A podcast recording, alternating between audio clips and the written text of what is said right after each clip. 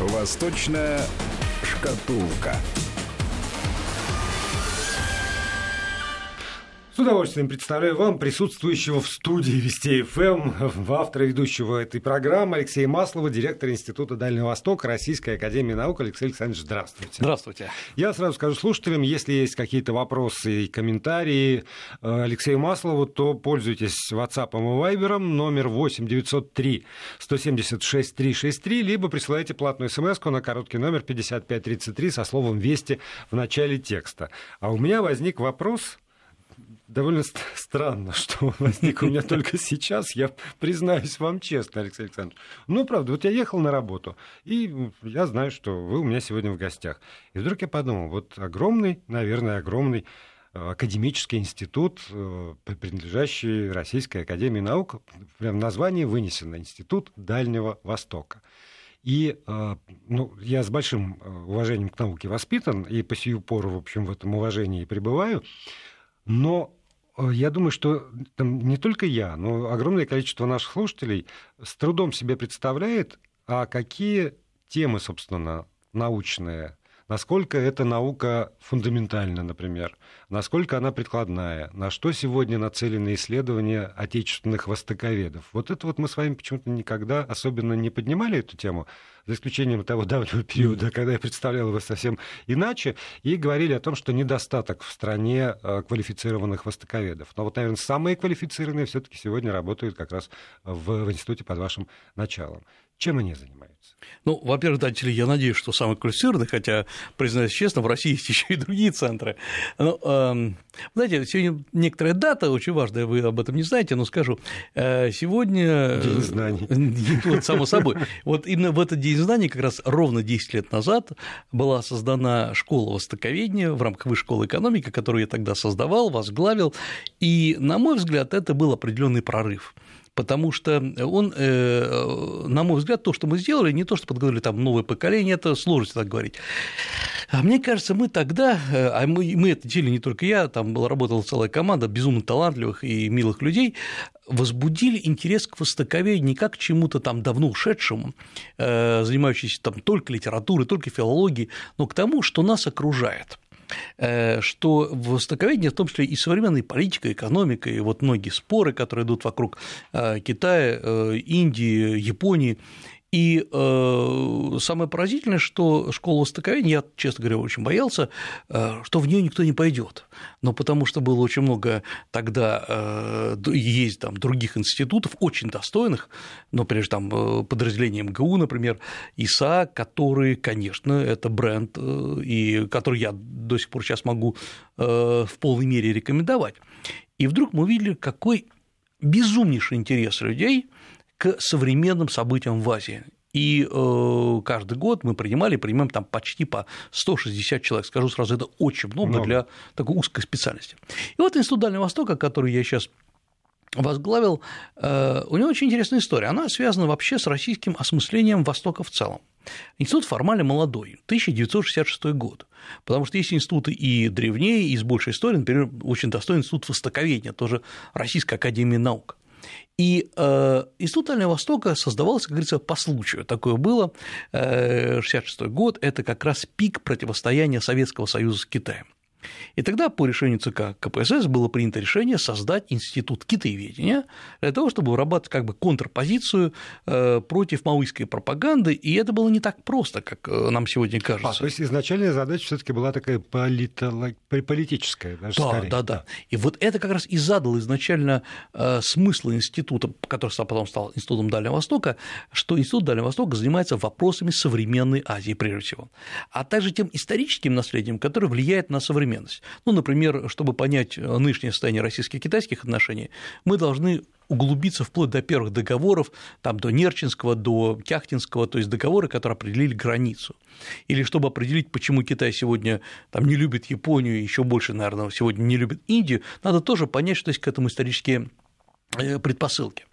И институт э, постепенно э, стал, и практически все 80-е годы, например, являлся, безусловно, головным институтом по связанным с Китаем, вообще с Восточной Азией, Япония, Корея, и э, который вырабатывал, помимо научных трудов, вырабатывал еще целый ряд справок, экспертиз, и, конечно, многое, что было в институте, ложилось на стол тогда ЦК партии, ложилось международный отдел ЦК КПСС, кто помнит такой, это был очень важный момент.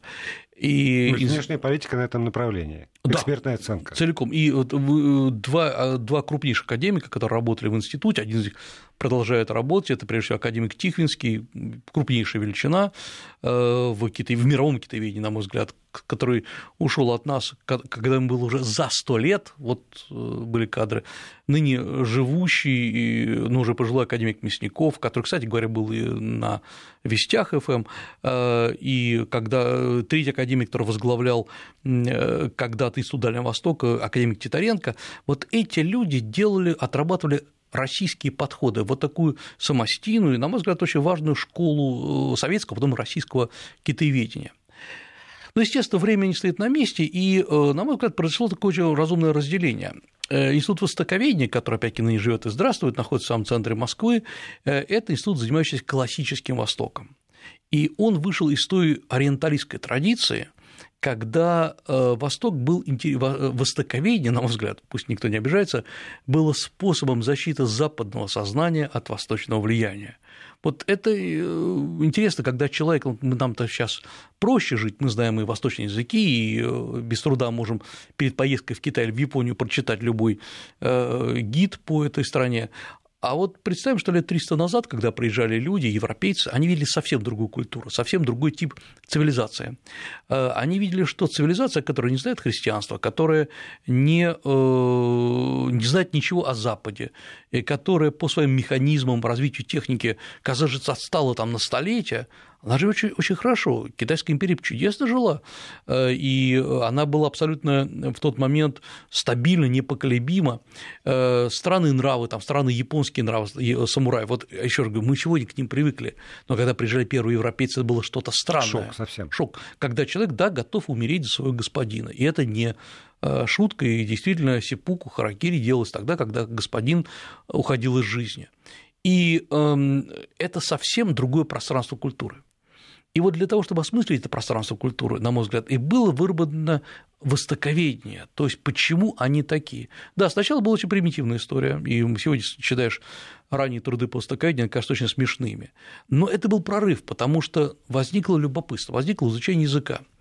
Это сегодня, опять-таки, нам кажется, язык очень просто изучать. Э, сегодня там чуть ли уже не в каждой школе китайский язык преподается. Но представьте, опять-таки, да, что говорит там несколько сто лет назад, там 200 лет назад, иероглифы, вот как их запоминать европейскому человеку? Есть ли методика какая-то? А как читать их? Ведь иероглиф почти не связан со своим чтением. Ну, вы говорите про 200, я вспоминаю свое детство, когда китайский, вот китайская грамота, это было совершенно... Потому да. что это совсем непонятно. И людей, которые бы знали китайскую грамоту в моем окружении, в общем, в крупном таком промышленном городе не было вообще. Аб- аб- абсолютно точно. И вообще э, знать китайский язык – это одно время был так, это стиль такой, стилистика жизни.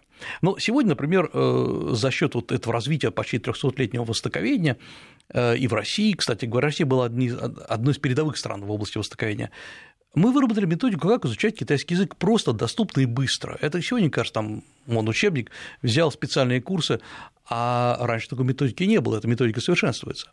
И вот э, классическое востоковедение выходило из историко-филологической традиции, истории, филологии, религии, традиции, и главное объяснение, почему они не такие, как мы.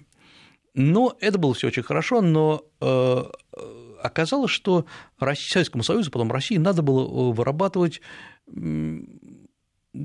я запомнил, хотел сказать, противоядие от Востока, на самом деле нет. Э, модус вивенти э, с Востоком, то есть как с ним работать. И вот Институт Дальнего Востока долгое время этим занимался.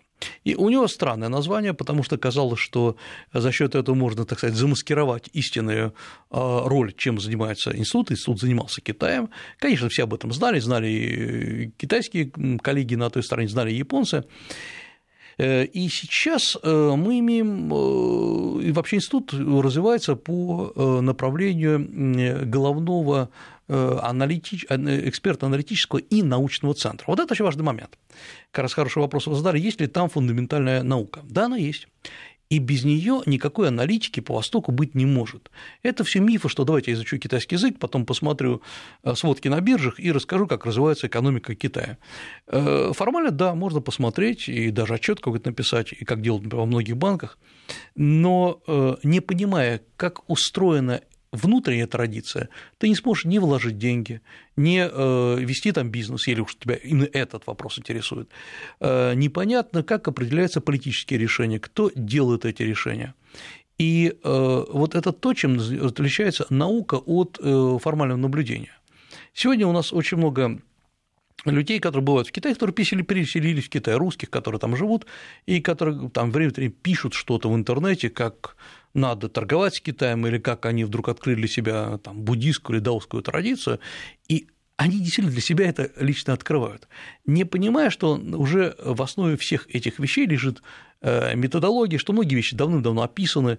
Э, это одна из проблем науки, в том числе и востокаической науки, наверное, и нашего института, что с какого-то момента наука начинает, э, в том числе востокаическая, э, развиваться под закрытым куполом. Окукливается. Окукливается, да. Нам, мы ведем споры, они очень важны, они, а, мы издаем массу книг. Э, ну, например, ради интереса я вдруг увидел почему-то очень многих очень интересных книг, которые издает наш институт, нет на Озоне.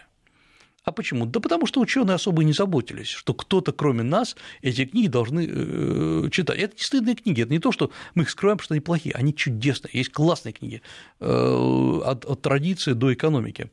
Но э, это особенности научного мышления. Мы живем внутри себя, и мы ничего не транслируем наружу. И это очень большая ошибка, потому что э, я много раз, по-моему, в этой студии задал вопрос. Если вы хотите, например, узнать, насколько устойчива китайская экономика или, скажем, китайская политическая структура, кому вы обратитесь в России? Вам, ну, там, глупый человек полезет в интернет, надеясь, что в интернете ему расскажут. Но интернет чаще всего вам выбрасывает в поисковике те данные, которые хорошо написаны, но это не значит, ну, то есть более популярны, больше к ним обращений, но это не значит, что они правильные. И э, экспертизу надо всегда заказывать. Она может быть политическая, она может идти от государства, может идти от э, частной компании, но в любом случае экспертиза – это очень серьезная вещь. Она э, делается не по, не по принципу наблюдения. Я приехал, посмотрел, как многие говорят, о, вы знаете, мне тут китайцы говорят, что у них все классно. Вы знаете, вы можете спросить человека в Красноярске, как в России, можете спросить в Москве, и вы получите два разных мнения. И самое главное, все они будут, скорее всего, неправильные, потому что мы исходим из бытового мышления.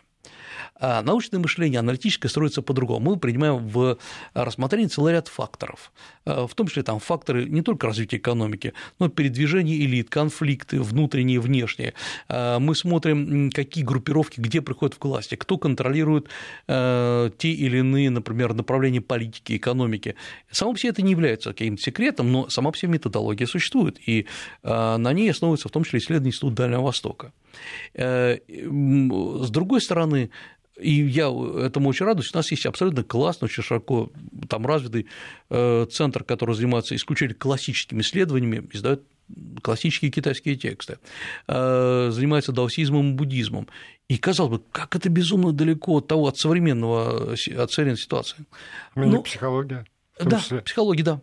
Абсолютно правильно, потому что Э, как мне сегодня сказал один крупный ученый у нас, который работает, вы знаете, говорит, вот я вот изучил, он, он старше меня и, мне кажется, даже умнее меня, э, он сказал, вот все мои исследования за последние десятилетия привели меня к тому, что у китайцев возможно другое ощущение времени в целом, другое ощущение морали э, и другое ощущение, ощущение допустимого в этой жизни – знаете, я с ним согласен, да. несмотря на то, что у меня эпизод, эпизод угу. но вот это было первое впечатление, которое уложилось примерно в это же.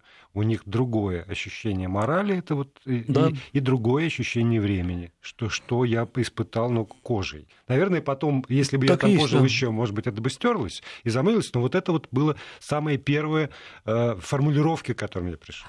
Я думаю, что это очень правильно, но э, одно вот э, бытовому сознанию да. Мы, да, мы не должны доверять, потому что бытовое сознание нас может, может э, обманывать. Вы прилетели в Китай, вас тут же обокрали в аэропорту, вы говорите, все китайцы жулики, да, но это же не так, да? да? Или, например, вы пришли в ресторан, поели острую пищу, о, китайцы любят острое. Опять, это не так. И вот когда крупный ученый, который там десятилетиями живет, изучает и делает вывод, это выстраданный вывод. И эти выводы мы потом уже накладываем, правильно там, неправильно, на матрицу развития современных политических систем. И меня всегда забавляют там наши политологи, не наши, а любые американские политологи, которые вот так вот читают про Китай из сводок новостей и говорят, так, в Китае э, власть Си Цзиньпина зашаталась, или все, теперь Китай э, после коронавируса не восстановится, хотя мы уже знаем, что он восстановился, потому что, чтобы понять, что там происходит, надо понимать предысторию. И вот э, ведь мы же прекрасно понимаем, что, посмотрев на слепок нынешней российской ситуации, вы ничего про Россию не узнаете. Вот вы можете каждый день читать газеты, вы не поймете, чем живет русская душа, а вы поймете, чем живет там э, политический истеблишмент. То же самое в Китае. И вот Институт Дальнего Востока, на мой взгляд, это э, одна из уникальных институций, которая может и должна обслуживать российские национальные интересы без понимания мы никуда не пойдем. Сколько раз на моей памяти было, и это я, меня просто по-настоящему пугало, обсуждений на очень высоких уровнях, там в том числе и Совете Федерации, э, каких-то вопросов, связанных с китайскими проектами, и э, хотелось бы там просто сказать, ребята, вы что, вы, это, это, это липа, вас обманывают. Причем вы имеете отношение не с серьезными китайскими бизнесами, серьезными китайскими политиками, которые действительно очень серьезные, а с какими-то проходимцами, которые есть, к сожалению, в Китае. Почему вы не, там, не провели экспертизу? А потому что никому в голову это не приходило делать. То есть вот эта вот система, когда а, вы сказали при, при основании института, это международный отдел ЦК КПСС, да. это, естественно, Министерство иностранных дел, это, в конце концов, Политбюро по самым важным да. вопросам опирающиеся на э, оценки, данные в институте академическом. Сегодня эта система не работает. На мой взгляд, не работает. Мы сейчас пытаемся восстановить, потому что главный вопрос, всегда, который возникает, откуда берется первичное стабильное знание о предмете. Не только Китай, там в случае Японии, Кореи и стран Юго-Восточной Азии, там, например, Вьетнам. Э, вот раньше эта система э, со всеми ее издержками, она работала. То есть запрос шел постоянный. И сегодня эта система не только в отношении востоковедения, вообще в отношении, на мой взгляд, многих вопросов, касающихся и науки, и практики, она разрушена. Потому что это очень серьезный недостаток развития интеллектуальных, интеллектуального развития. То есть, когда человек достигает э, определенного уровня, там, властного уровня, ему, и ему кажется, что он знает изначально, потому что он, э, он прочитал справочку на двух страницах. И ему кажется, что тот, кто писал справку, тот точно знает, что это такое. Я видел много очень справок, которые написаны просто путем копипаста из интернета. Это повсеместно. А, и поэтому очень многим кажется, а, это наука, зачем она нужна, там, если там не физика и не, например, химия, которая дает ну, какой-то очевидный результат, его можно… Но э, это еще физика, химия, это то, в чем как бы никто не понимает. Да. А что там в политологии-то? Да каждый дурак, да. И, а, и как кажется, о, там, а, Китай, Япония, сколько там продавать, покупать, сейчас посмотрим на товарооборот, что они там любят, ага, сою готовы покупать, ну, сейчас мы им там загоним сою, все это нарастим, и все это, конечно, так просто, а потом все это а, обламывается. Как ни странно, больше всего на это реагирует, э, это правда, малый и средний бизнес, потому что у них нет ресурсов, которые можно рискнуть, они готовы спрашивать они ошибаются, потом говорят, вот как, как да. Да, да, но извините, но вряд ли там малый и средний бизнес располагает возможностями, чтобы заказ... заказать работу академического института. Или э, все таки нет? Нет, не располагает, и более того, мне кажется, что это должен делать не малый, не средний бизнес, потому что весь малый и средний бизнес не обслужишь. Э, это должно государство или профильное министерство, э, которые заказывают экспертизы по тем или иным направлениям. Работаем, не работаем, поставляем, не поставляем. И это должно э, идти, собственно говоря, транслироваться на тот же самый малый и средний бизнес. Потому что не наша задача обслуживать малый и средний бизнес, но наша задача, поскольку, еще раз говорю, мы государственный институт, мы обслуживаем государственные интересы. Э, мы можем говорить какие-то неприятные вещи для государства, но опять-таки это в плане обслуживания государственных интересов, что сюда не ходи, взорвешься. Э, и, э, к сожалению, иногда долгосрочная работа в таких вот, особенно в 90-е годы в академических институтах, она приводила к называемой маргинализации научного труда. Платили мало, это правда. Угу. Люди выживали как могли, и здесь там, обвинять их просто не в чем. Но в конце концов э, оказалось так, что многие современные методологии исследований, современные методы, э, источники, они изменились за последние 30 лет фантастически. То есть 30 лет назад китаеведение то и нынешнее – это разные, разные методологии. Китаеведение, естественно, одно. А люди выпали из этого пространства. И, как следствие, надо переобучаться, надо стремиться. Это очень сложно, потому что, опять-таки, вот эта вечная наука все время гнобили почему-то за последние годы, особенно гуманитарно в России. Не почему, ну понятно почему. И осталось такое недоверие к государству. Я сейчас типа напрягусь, я сделаю что-то такое, а вы мне заплатите мои там жалкие деньги, и все. И самое главное – это переломить, э, показать, что есть э, научное сообщество, и самое главное – есть востребованность. Э, государство не очень стремится проявить свою востребованность, еще раз говорю, не потому что не хочет, а потому что не считает необходимым. И вот, например, я своей главной сейчас задачей вижу, чтобы показать, что э, э, действительно мы востребованы и в фундаментальных исследованиях, и книги мы пишем не для себя, не для того, чтобы я написал, кому-то подарил. Отчитаться. Да. да. Поэтому, ну, я еще раз говорю, очень много и с нашей стороны каких-то недоработками, со стороны академической науки. Ну, например, я поясню, э, не буду хвастаться, вот так уж получилось, за последние два, три, э, за последние два месяца у меня вышло две книги. Не потому что я такой писучий, а потому что вот из-за коронавируса все дело сдвинулось. Обе книги вошли сейчас в топ-10 10 книг, э, научных книг, которые продаются на российских торговых площадках. Я честно скажу, я, конечно, безумно рад этому, но я понимаю, что дело-то еще в чем хорошее издание, хорошая обложка, хорошее позиционирование. Да, внутри академический текст – это не так интересно, как э, детектив. Но, понимаете, не надо отделять науку э, и аналитику от э, широкой публики, потому что это то, для кого мы работаем. Широкая публика, в конце концов, тоже есть наше государство. Мы продолжим с Алексеем Масловым, директором Института Дальнего Востока Российской Академии Наук, уже после выпуска новостей. Не переключайтесь.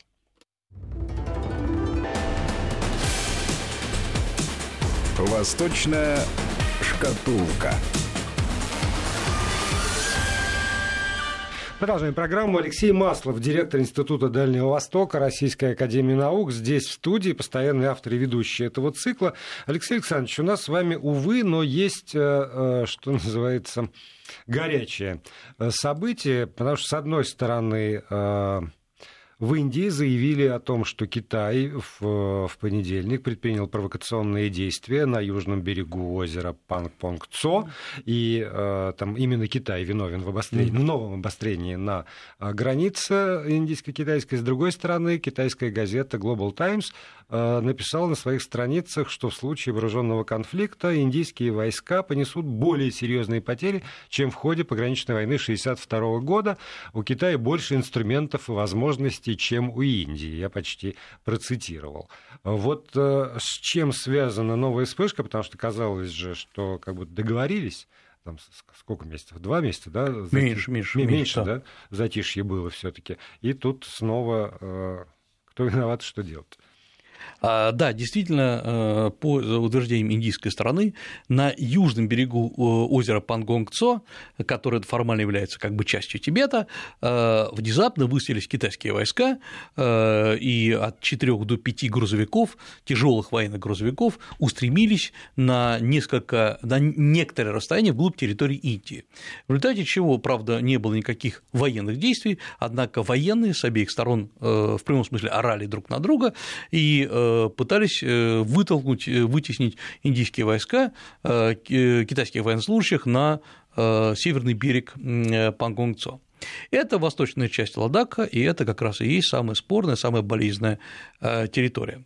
По заявлениям китайской стороны, причем не только Global Times, но самое главное, министр иностранных дел КНР Ван И, Китай призывает Индию к сдержанности и требует, чтобы Индия не Э, вызывало китайских военнослужащих на провокации, э, то есть таким образом Китай э, представляет совсем другую версию этой истории.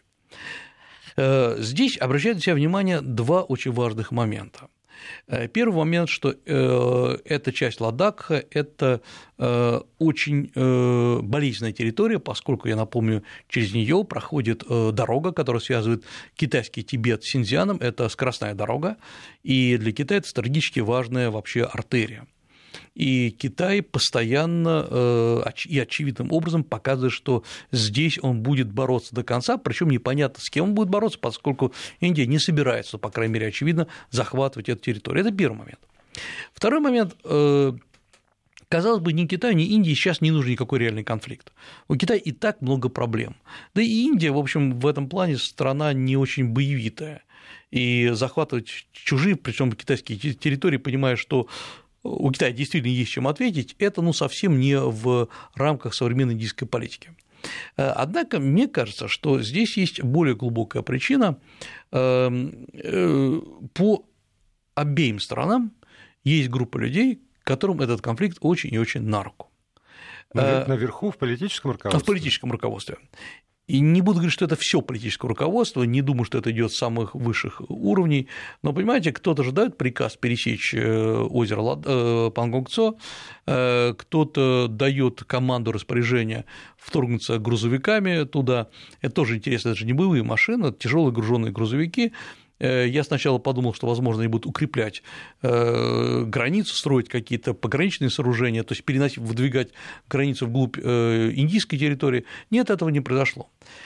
То есть мы видим, что и в Китае есть группа людей, которым почему-то эта напряженность очень к, к месту. И здесь я бы обратил внимание на то, что вообще начало происходить вокруг Китая в последнее время. Вокруг Китая начали происходить события, которые никогда не могли бы, на мой взгляд, произойти, например, лет года три назад. И вот здесь пока на секунду оставим Индию, посмотрим на странную ситуацию с Чехией. Это одна из самых поразительных вещей, которые сейчас происходят. Э, в это воскресенье э, руководитель парламента Чехии э, приезжает на Тайвань, и вчера точнее, сегодня получается, он выступает в тайваньском парламенте и произносит знаменитую фразу, которая является, по сути дела, парафразом э, фразы э, Кеннеди э, «Я тайванец». Я берлинец. Да, я, абсолютно правильно, да, я берлинец. И он предваряет эту фразу тем, что он, он говорит, я хотел бы выразить солидарность с тайваньским народом, и я тайванец буквально до этого, вот за несколько часов до этого, Китай заявил, что визит э, такого крупного руководителя Чехии в, на, на Тайвань, э, что за него придется заплатить дорогой ценой. Это очень жесткое заявление. И так уж получилось, что министр иностранных дел Ван И э, в это время путешествовал, и сейчас до сих пор находится в поездке по нескольким европейским странам, в том числе Франция, Нидерланды, Италия, Германия. И вот э, он посетил пять стран, четыре из них выразили резчайший протест против э, политики Китая в отношении Чехии.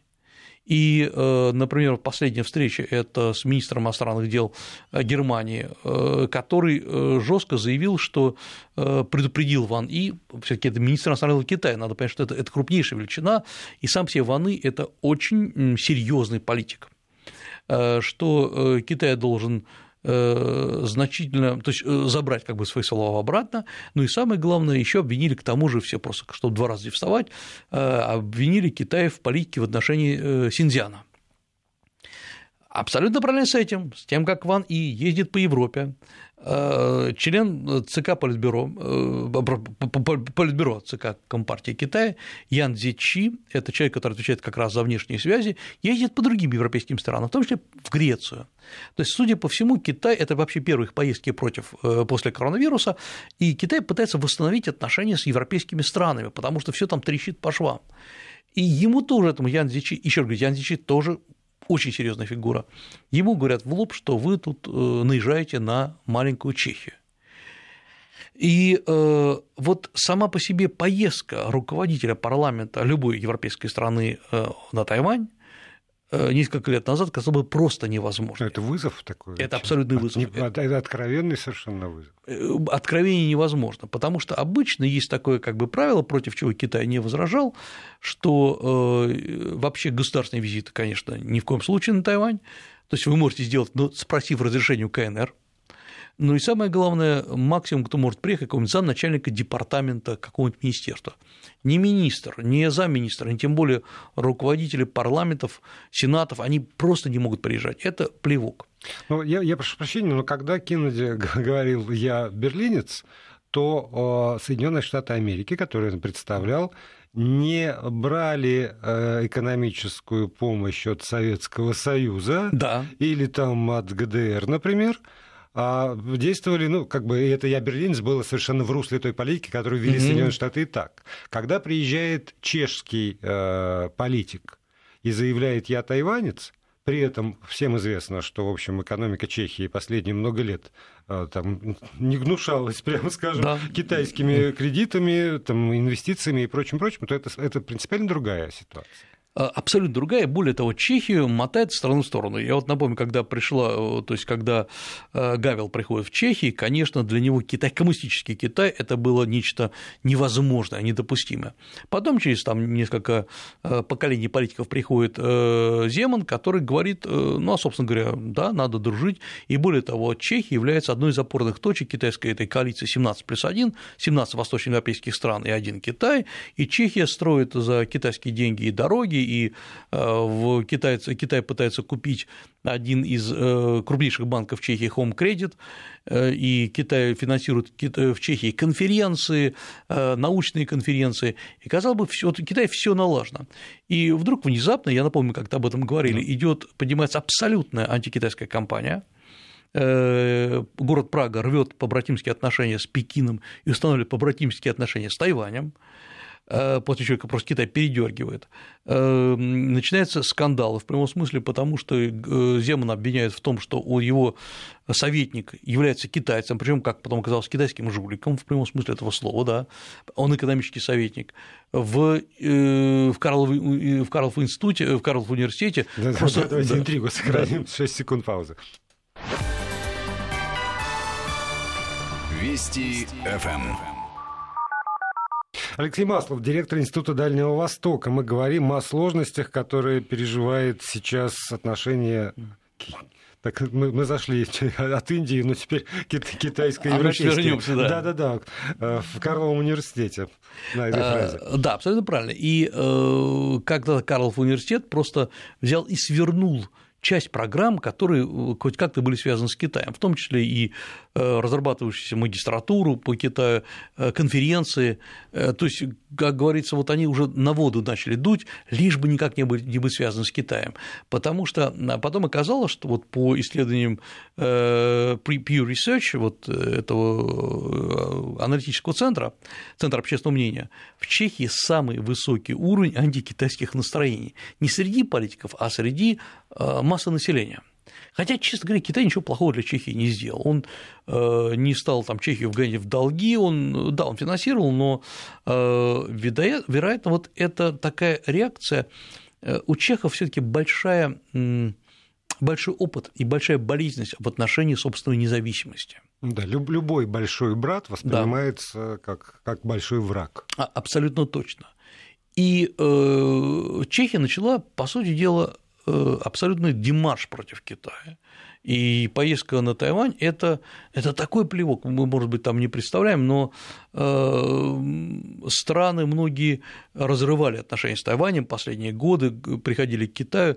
Э, там, если не ошибаюсь, мне кажется, последняя была одна из последних Доминиканская республика, которая отошла от Тайваня и пришла к Китаю, и Китай тоже начал финансировать, все это было хорошо. То есть мы видим, что идет все это, система пошла в разнос. Э, самое главное, что, опять ездит сейчас Ван И, абсолютно независимо уже от Чехии, ему э, немецкие коллеги, э, итальянские коллеги, и, кстати, итальянцы очень немало взяли денег от Китая, начинают вдруг говорить, Китай себя неправильно ведет, Китай вот это Синьцзян, Ван И говорит, слушайте, давайте об инвестициях, о деле, о деньгах там. Нет, нет, вот Синьцзян, и становится понятно, что создается, по сути дела, мощная антикитайская коалиция в Европе. И китайцы, они не понимают, как реагировать на это. Они понимают, что ситуация меняется, но когда вдруг Чехия, ну, давайте честно, при всем уважении к великой чешской культуре, не самая великая страна с точки зрения экономики, а вдруг просто плюет на Китай и едет на Тайвань, это, конечно, очень серьезная история. Китай требует, вот это все вот буквально на днях, Китай требует от США прекратить, как они говорят, улучшение отношений, наращивание отношений с Тайванем. И, а США просто даже не реагируют на эти китайские заявления. То есть, очевидно, мне, честно говоря, во всей этой ситуации жалко Тайвань. Э, ну, это карта такая, да. Да, вот потому что он, да, разменная карта, так же, как США поиграли с Гонконгом и кинули Гонконг, сказали, все, ребят, дальше вы сами. Сейчас э, с Тайванем. Тайваньцы, может быть, и рады. И эм, Цай Инвэнь, это вот руководитель Тайваня, женщина, она, э, конечно, базируется на антикитайских, на антикайнеровских лозунгах но э, очевидно, что американцы нашли себе просто родственную душу в ее лице, и она всегда готова поддержать американскую политику. Но на самом деле это действительно абсолютно дорога в никуда. Вот и присоединение Тайваня к КНР, то есть воссоединение, и наоборот, вот наращивание эскалации, и то, и другое для Тайваня плохо.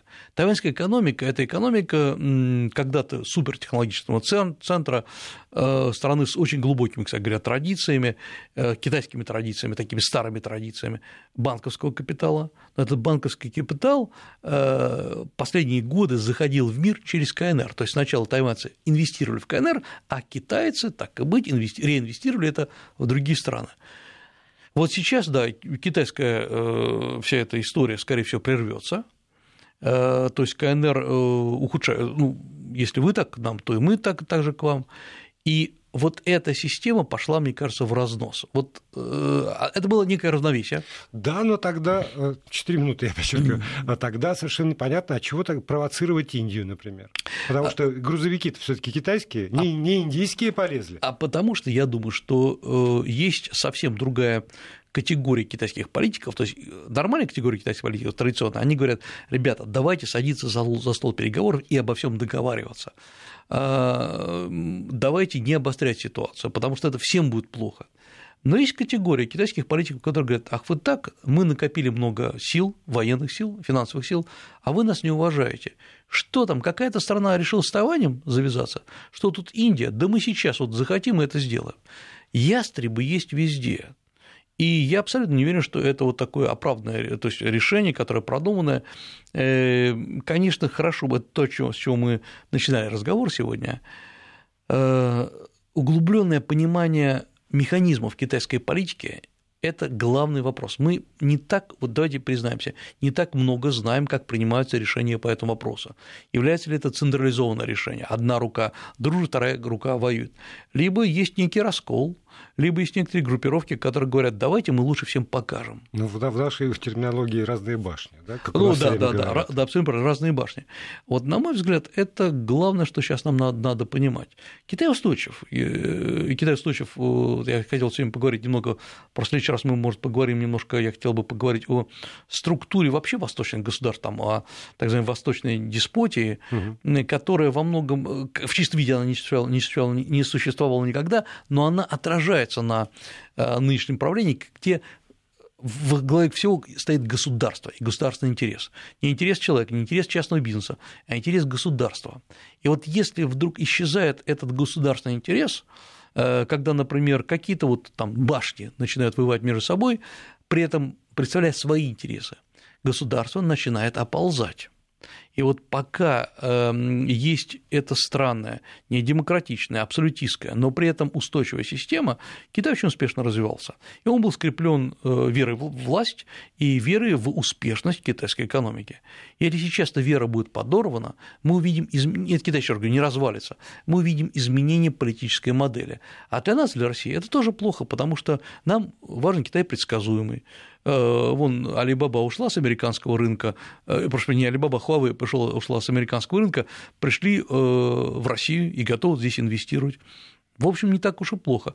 Но при том при всем, если система будет устойчива, если система пойдет в разнос, нам также надо будет вырабатывать новые модели взаимодействия с этим регионом. С помощью Института Дальнего Востока Российской Это точно, да. Академии наук или, или без Российской Академии, это уж как Бог даст. Но Ладно, про правду у нас там минута меньше даже до конца. Начинать какую-то новую тему совершенно не, уже не имеет смысла и не хочется. Поэтому э, просто подведем ито, итоги того, что сегодня говорили. Я бы, честно говоря, продолжил еще и о вашем институте. С удовольствием, вот. да. И, естественно, о той истории. Э, в общем, полной невзгоды и опасности, которая сейчас разворачивается на наших глазах, потому что помимо того, о чем вы рассказали э, про Европу, есть еще там американское направление, есть действительно еще и мощное такое наращивание вооружений в Китае, потому что да. тоже Пентагон даже признал, что Китай его обогнал и по ракетам, и по кораблестроению, а это тоже, ну, как, как бы все, все равно, это точка конфликта и требуется и разрешение. Спасибо. Алексей Маслов, э, до новых встреч в эфире. До свидания.